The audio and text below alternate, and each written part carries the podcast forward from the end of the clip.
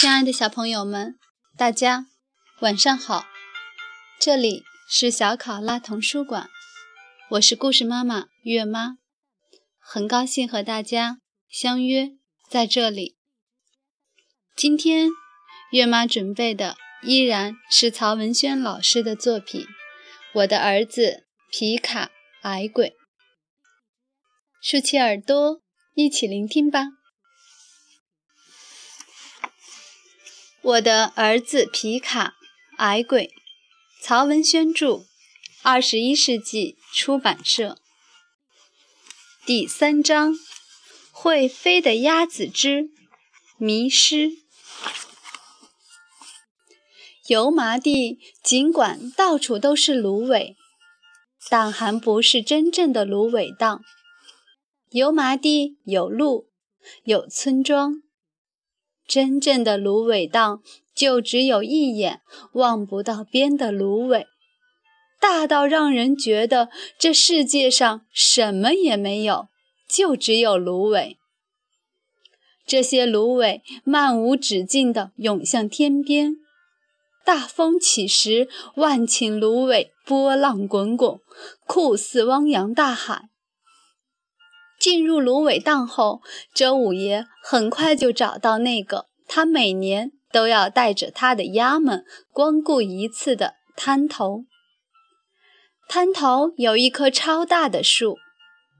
周五爷对皮卡说：“以后的几天，我们就吃住在这棵大树下。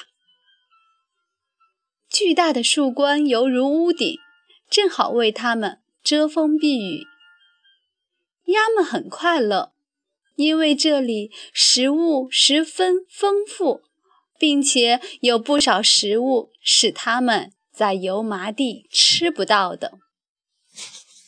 它们的扁嘴整天咂咂咂咂咂地吃着，吃高兴了就拍着翅膀仰天长叫。怪鸭对吃好像不是十分感兴趣，想起来就吃一些。许多时间里，它独自漂浮在水面上，把嘴插在翅膀里睡觉。如果有风，它会顺水飘走，飘出去很远很远。它醒来了，喝几口水。就又重新飞到小船旁，继续把嘴插进翅膀里睡觉。风又将它慢慢吹远，然后它又再度飞回来。就这样反反复复的。起初，皮卡看它飘远，还有点着急。反复几次之后，皮卡就不再注意它了。中午，鸭们都歇在了阴凉里，周五爷也困了，割了一些芦苇扎成小捆当枕头，开始了他每天都不能没有的午睡。睡前，他叮嘱皮卡：“天热，就在树荫下待着。”不可走远。皮卡答应是答应了，但不久他就离开了大树。引他离开大树的是一只小小的野兔。周五爷睡着后，怪鸭一摇一摆地走到大树下。皮卡从水桶里捞了几条小鱼，扔到他面前。对他说：“你真是个怪鸭，怎么老不吃食呢？看别的鸭都养得肥肥的，就你瘦不拉几的。”怪鸭歪头看了看皮卡，又望了一会儿地上蹦跳的小鱼，就用扁嘴一条一条地吃进肚里。皮卡偶然看了一眼不远处的草地，觉得有一小片草动了一下，细看看，只是一片褐色的乱草，并没有发现什么。心思又回到怪鸭身上。怪鸭吃完了鱼，不去与其他鸭待在一起，而走到周五爷的肩膀旁蹲下来。他还用扁嘴在周五爷破旧的衣服上砸吧了几下，然后就闭上了眼睛。皮卡笑了，又想起刚才那片有动静的草丛，就走上前去，打算看个清楚。那片草又动了一下，皮卡立即用眼睛紧紧地盯住那儿。他特别仔细地观察着，观察着，心忽地猛跳了起来。他居然看到草丛中有一双淡黄色的眼睛。他慢慢蹲了下来，不一会儿，他就看清楚了，草丛里有一只小野兔。皮毛和颜色简直与草色一样。他慢慢向野兔靠近，他在心里计算着：靠近，再靠近，然后突然扑向它。可是就在皮卡准备一扑时，野兔跳出草丛，一蹦一跳地跑掉了。皮卡追赶了过去，野兔不停地奔跑，它的奔跑始终是以蹦跳的方式进行的。皮卡的眼前是一个连续不断的弧线，不知不觉之中，皮卡已经离开了大树。野兔奔跑的路线完全随心所欲，忽东忽西，一会儿功夫就搞得皮卡晕头转向。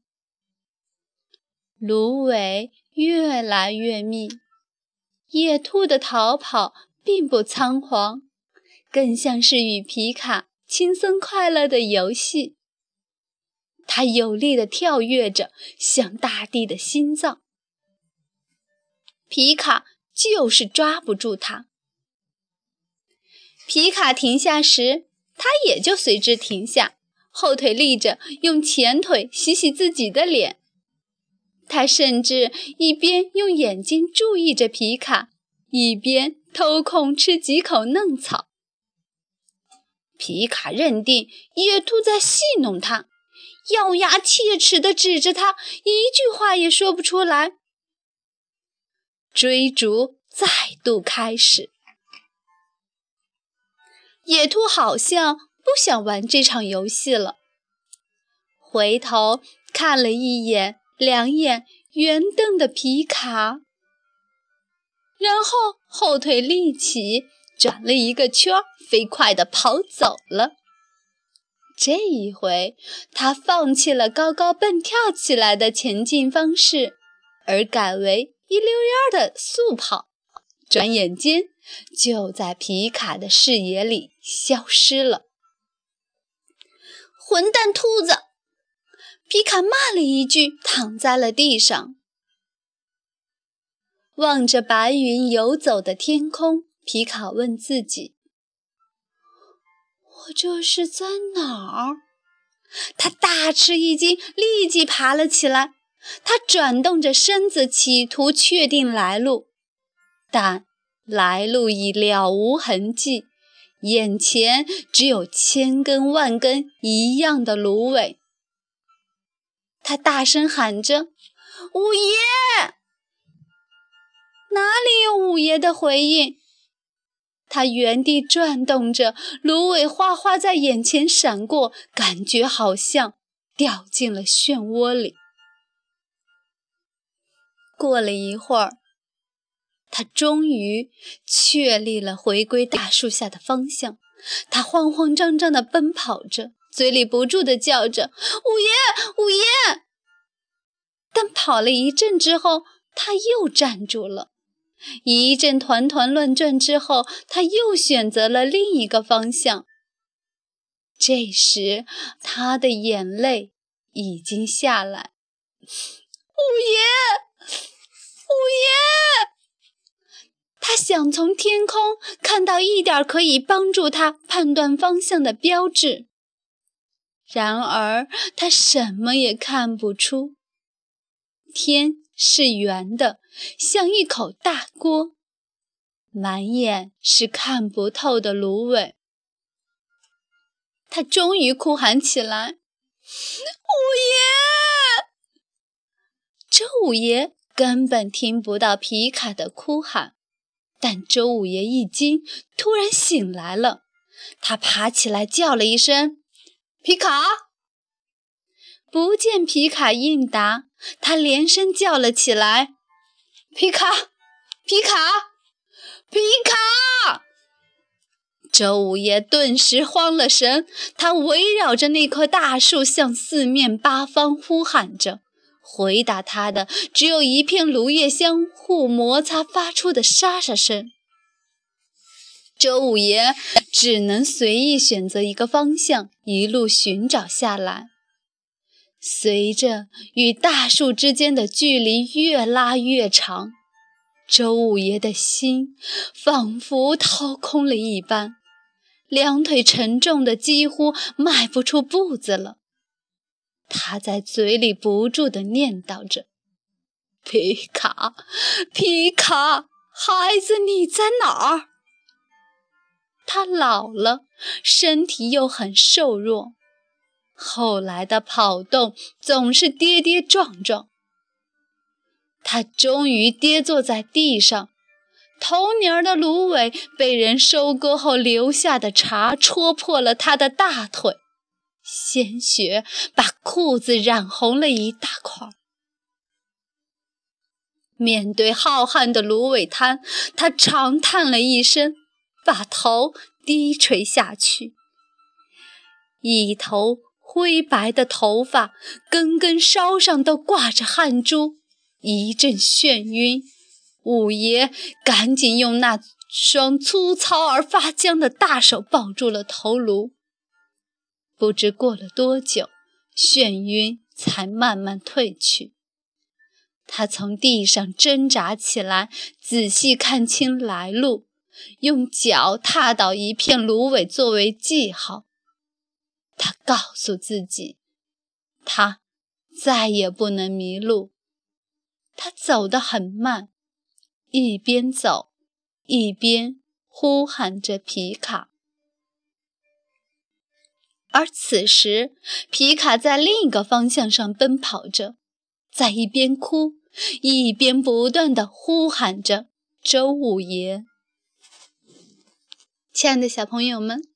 今天的故事就到这里了，让我们明天再见。月妈要跟大家说晚安了，祝大家好梦。